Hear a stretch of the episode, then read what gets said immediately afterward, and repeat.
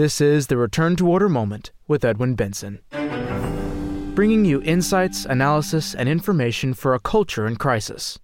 We are excited to announce that there is a way for people who do not have smartphones or who prefer to use their computers to listen to the Return to Order Moment. All you need to do is to go to our website, www.returntoorder.org.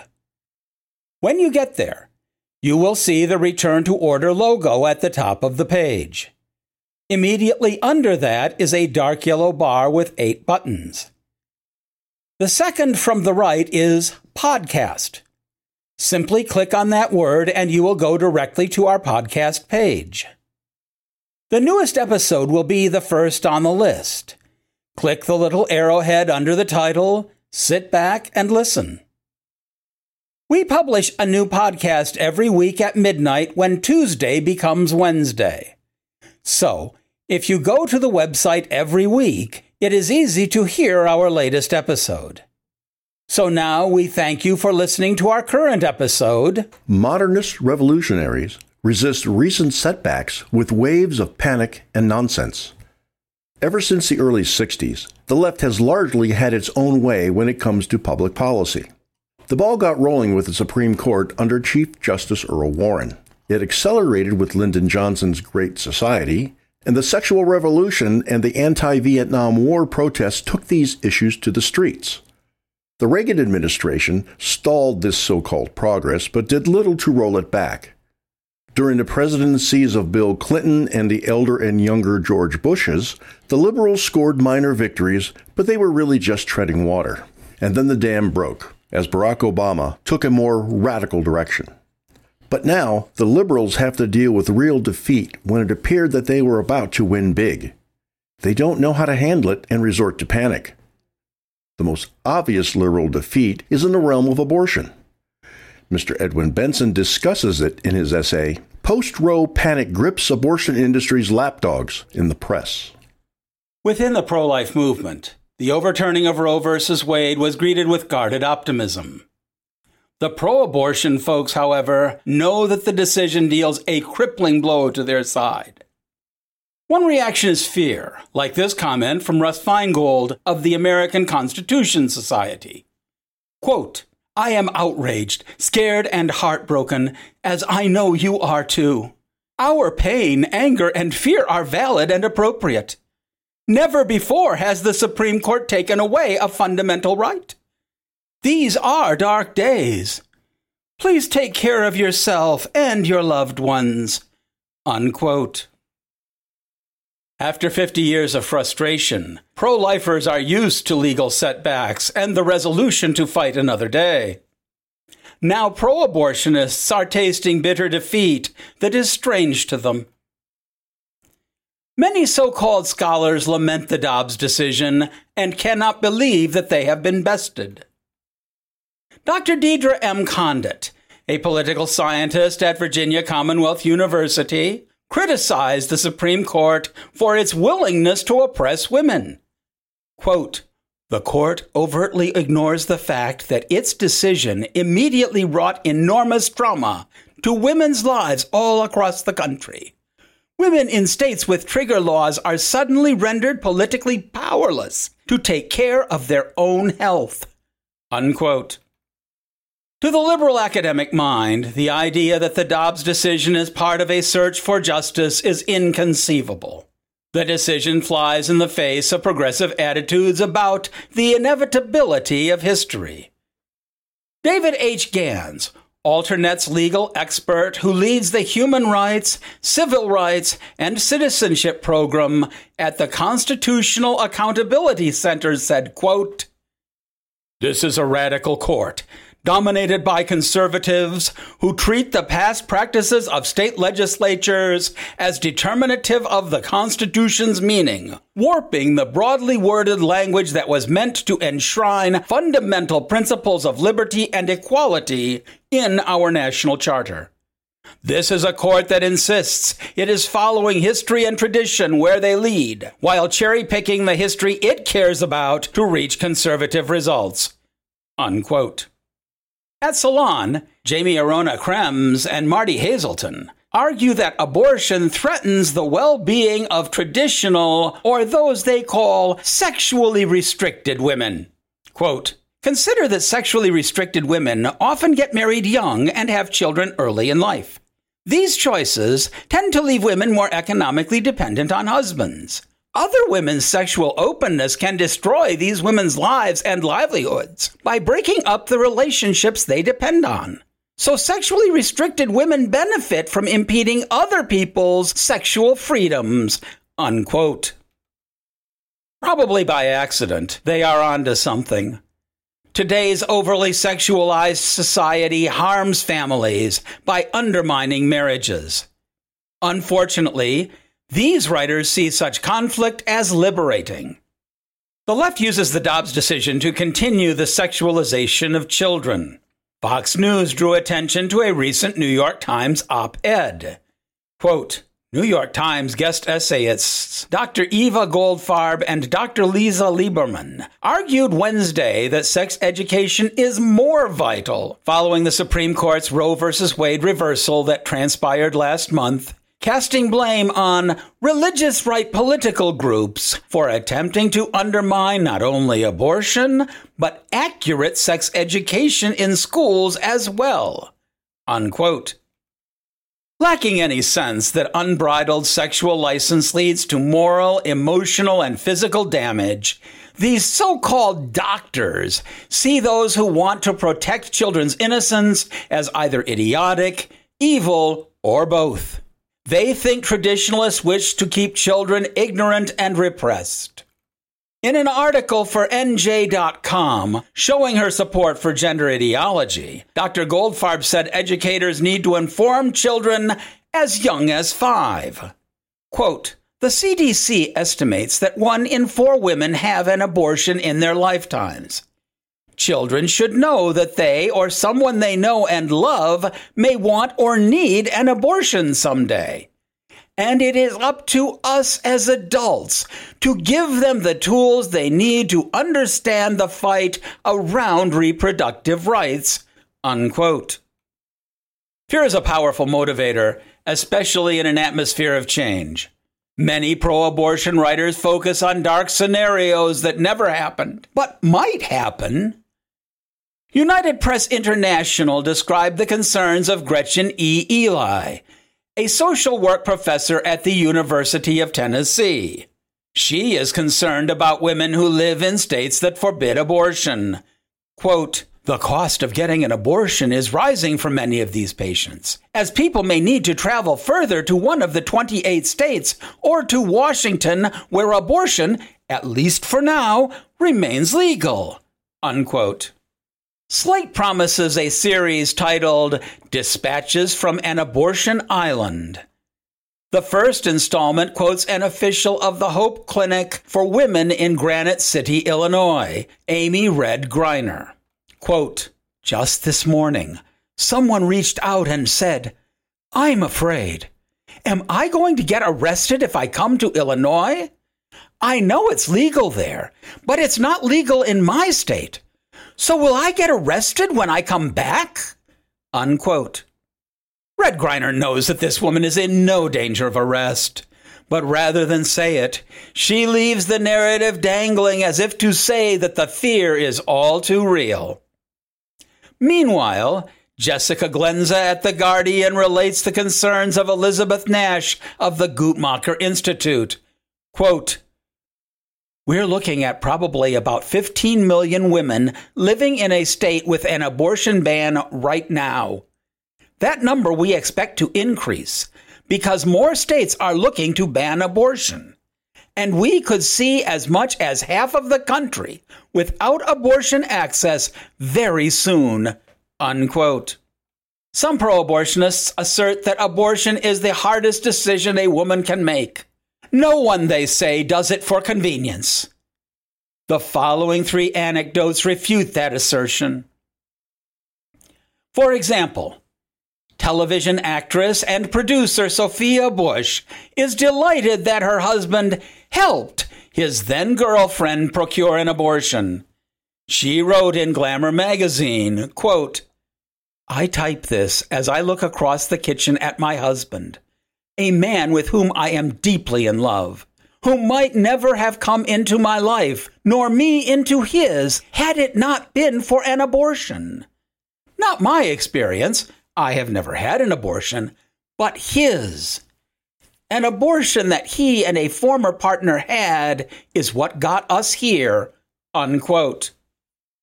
A photo that accompanies the article shows the couple smiling broadly.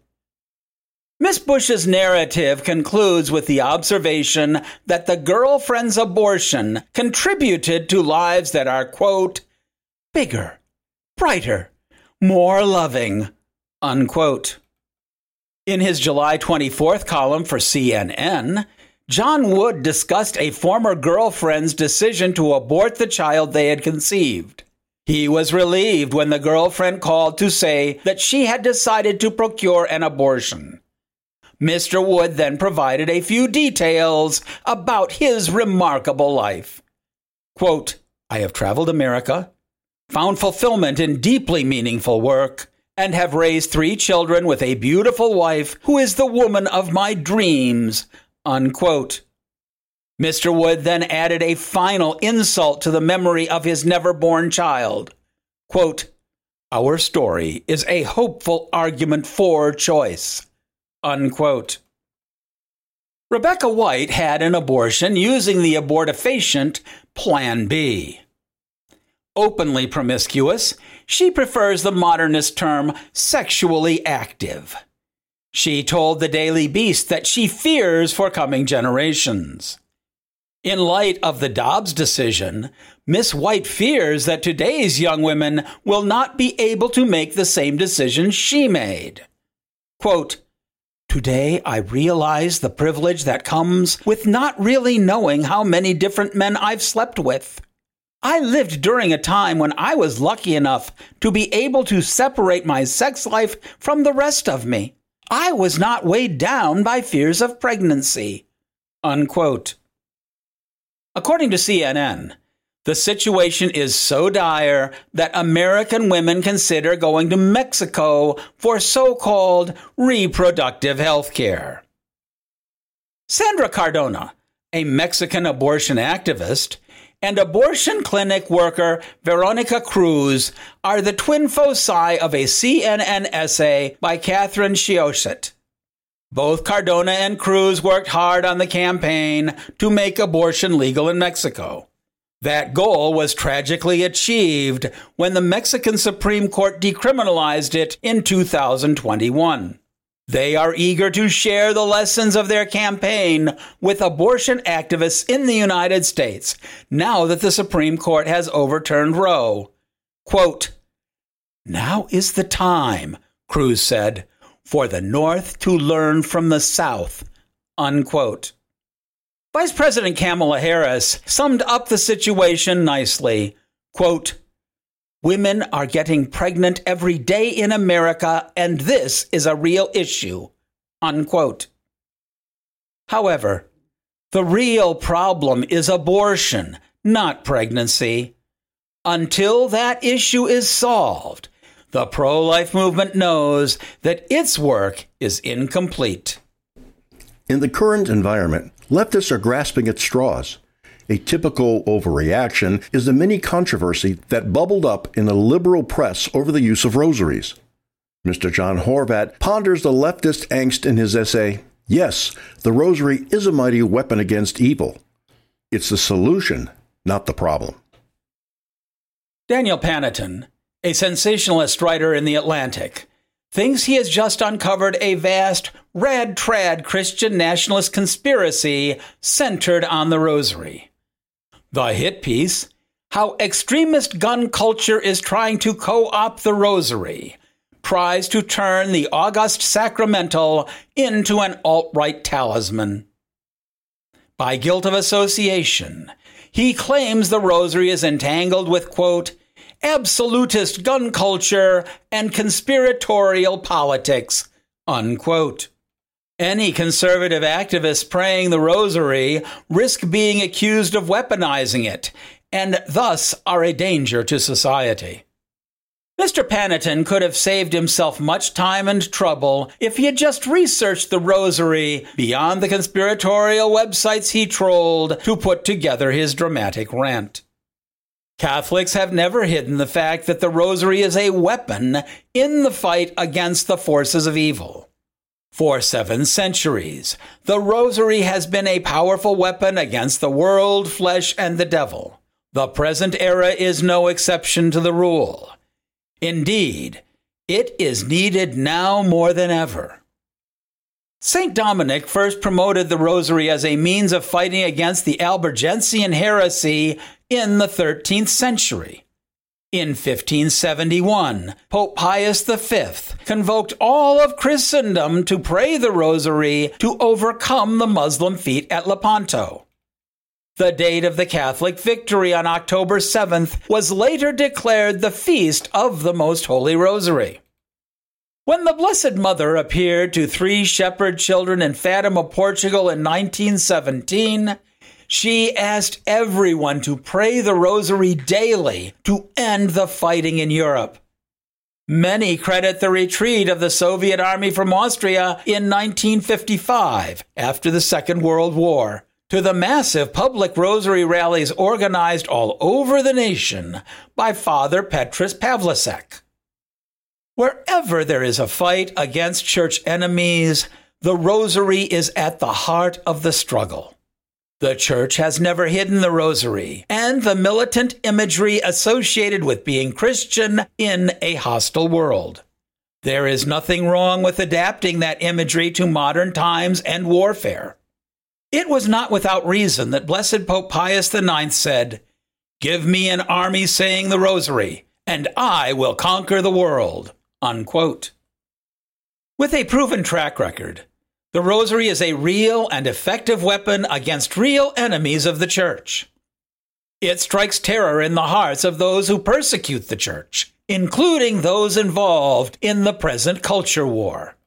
Thus, Mr. Panneton's attacks on the rosary can only be explained because he sees it as a threat to the present godless culture. He cannot fail to notice that the rosary increasingly appears everywhere on the front lines of the culture war. Its incredible power has closed abortion clinics, canceled drag queen story hours, and angered satanic activists. His attack targets not alt rightists, but faithful Catholics in the public square praying the rosary in successful obedience to Mary's Fatima request. And it terrifies him.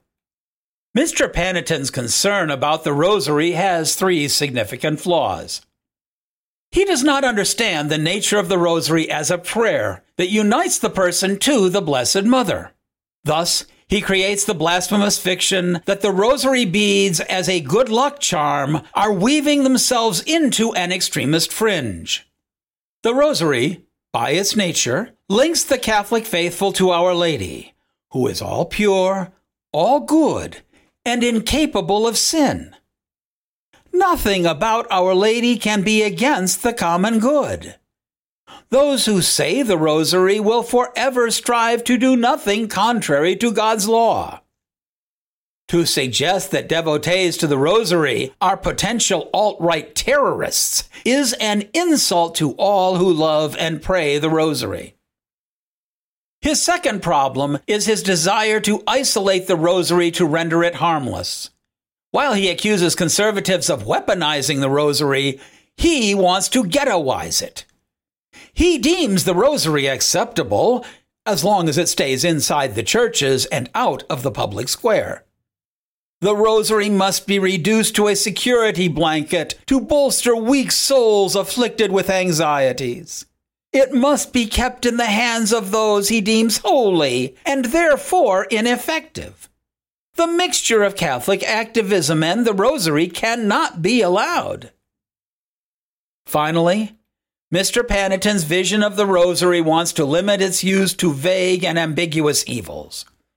Rosary devotees must keep their fights subjective and internal. Target a folkloric Satan that exists only in the imaginations of the nervous Catholics and not in the real world. The minute the evil is identified with a satanic black mass at Harvard University or Oklahoma City Hall, the LGBTQ plus agenda, or imaginary reproductive rights, and the writer sounds the alarm. The rosary then favors dangerous so called homophobic positions. It represents a quote, militarism that also glorifies a warrior mentality and notions of manliness and male strength. Unquote. The wrong-headed Canadian writer shows his true extremist colors by defending all the leftist positions. When the other side says to stop using the rosary, that is a sure sign that it is having an immense impact on the principalities and powers that dominate the modern world. See Ephesians chapter 6 verse 12. It is time to press the attack. The rosary is a most powerful weapon. Catholics need to use it proudly, publicly, and fervently. As Mr. Horvat's essay about the rosary shows us, the leftist panic seizes on any symbol of tradition and order. In Europe, an absurd reaction focuses on the necktie. Mr. Gary Isbell explores this unfortunate trend in his essay, Why Are France and Spain All in Knots Over the Necktie? The simple ribbon of cloth we call the necktie has come under brutal assault in the Spanish parliament by Socialist Prime Minister Pedro Sanchez under the ridiculous guise of saving energy. At a news conference, he said, quote, I'd like you all to note that I'm not wearing a tie. That means we can all save from an energy point of view, unquote. The socialists then requested that all public officials and also those in the private sector stop wearing neckties to implement the presumed energy saving measures that are so important to Spain. Such measures lead us to ask if the jacket is next in line. It also suggests that the Spanish official has an ulterior motive. The same debate curiously erupted in the French Parliament between conservative deputies and the far left France Unbowed LFI party. What triggered the debate was the misbehavior of some LFI younger members, who appear almost always tireless and casually dressed. The tireless MPs provoked conservative Republican MP Eric Ciotti to send a letter to the Parliament Speaker asking him to enforce the rule mandating that formal dress be worn in Parliament. He noted that formal dress is the quote, mark of respect due to our institutions and compatriots, unquote. Indeed, those who do not respect themselves will treat others in a like manner. Conservative Deputy Renaud Muselier added to the complaint by noting that the disruptive left wing MPs are dirty and scream everywhere they go. This display, lacking personal respect and dignity, is undoubtedly reflected in their egalitarian dress. The Liberal LFI party responded with its own letter, saying that clothing does not make a deputy. It further stated that the tie does not represent dressing smartly, but implies adhesion to a particular social group. Indeed, while the habit does not make the monk, it indicates that he does identify with the profession's ideals and will tend to act consistently.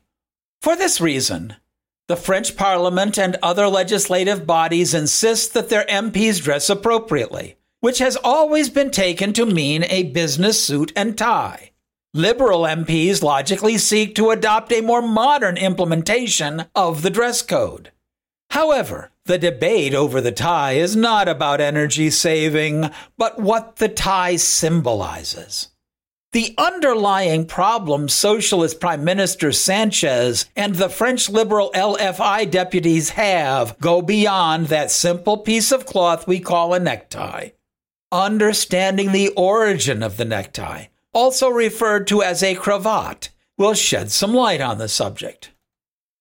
The cravat was first noticed being worn by Croatian mercenaries by the French circa 1630.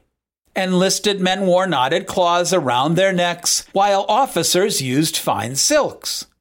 The French sense of honor, style, and elegance quickly adopted it as an addition to their military uniforms and a form of fashion in civil life. Upon seeing the cravat, King Louis XIII was enchanted, and it soon became part of the Parisian court's attire. Born out of military dress, it was not only adopted by King Louis XIII, but when King Charles II returned to England after years of exile at the French court, he went back to wearing the cravat. From there, it spread to the New World. Our attire influences our behavior. Even actors are well aware of this truth and practice with certain pieces of clothing that express the part they are to play. Each piece of clothing imparts something of a mentality, and has a direct influence over our tendencies. We dress as we think, and we think as we dress. The way we dress tells a story.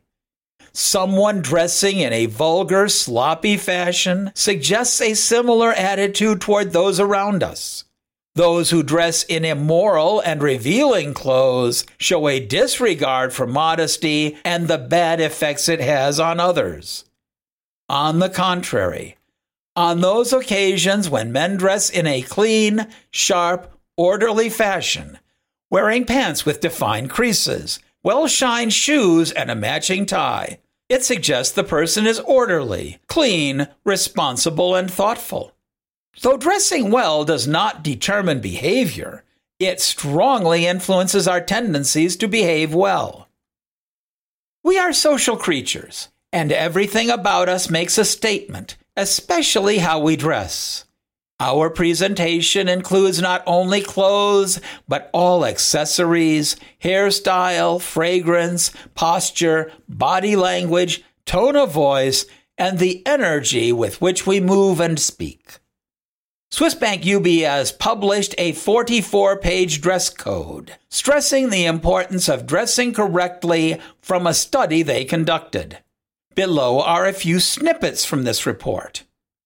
1. A garment is a critical form of nonverbal communication. 2. A flawless appearance can bring inner peace and a sense of security. 3. Adopting impeccable behavior extends to impeccable presentation. The Liberal LFI Party's criticism of the tie confirms this notion of clothing as a social statement. The left turned the issue into a manifestation of class struggle by saying the use of the tie indicates an adhesion to a particular social group. Leftists show that dress sends a message about our duties and social status. They also realize that their disheveled dress sends a message favoring their leftist agenda against established order. The insistence of the conservative French MP was also correct. Traditionally, neckties have conveyed the idea of authority, dignity, and capability. It can show respect for others and improve self esteem. Wearing a necktie commands respect, and liberals hate this because of its noble military origins. It symbolizes tradition, honor, and order in an elegant manner. It embodies everything a leftist seeks to destroy by implementing vulgar egalitarian customs without distinctions for excellence and decorum. Eliminating the necktie has nothing to do with saving energy and everything to do with destroying wholesome Christian traditions that aid in the practice of virtue. In effect, getting rid of the tie would destroy one more stone in the foundation upon which Christian civilization was built. This concludes Modernist revolutionaries resist recent setbacks with waves of panic and nonsense. Thank you so much for listening. Return to Order, of which this podcast is only a part, strives to be a source of light in a dark and disordered world. Your prayers are appreciated. If you have enjoyed this podcast, please remember that we publish a new episode every week as Tuesday becomes Wednesday at midnight. There are two ways to make sure that you don't miss future episodes. The first way is to subscribe through your favorite podcast provider. Another is to go to our website, www.returntoorder.org, and click on the podcast link at the top of the page, which will take you to a list with the most recent podcasts on top. We ask subscribers to give us a five star rating with the service through which you are listening to it. Increased subscriptions and high ratings mean that more people will be directed to the Return to Order moment when searching for new podcasts. So by rating us, you can help Return to Order be more effective. In addition, subscribers gain access to all the previous episodes of the Return to Order moment. We would also like to recommend the book, which spells out the motivations behind our work. Mr. John Horvat's book, Return to Order, is available as a free download through our website, www.returntoorder.org, or in printed and recorded form through our bookstore. All rights are reserved. Copyright 2022 by the American Society for the Defense of Tradition, Family, and Property, TFP.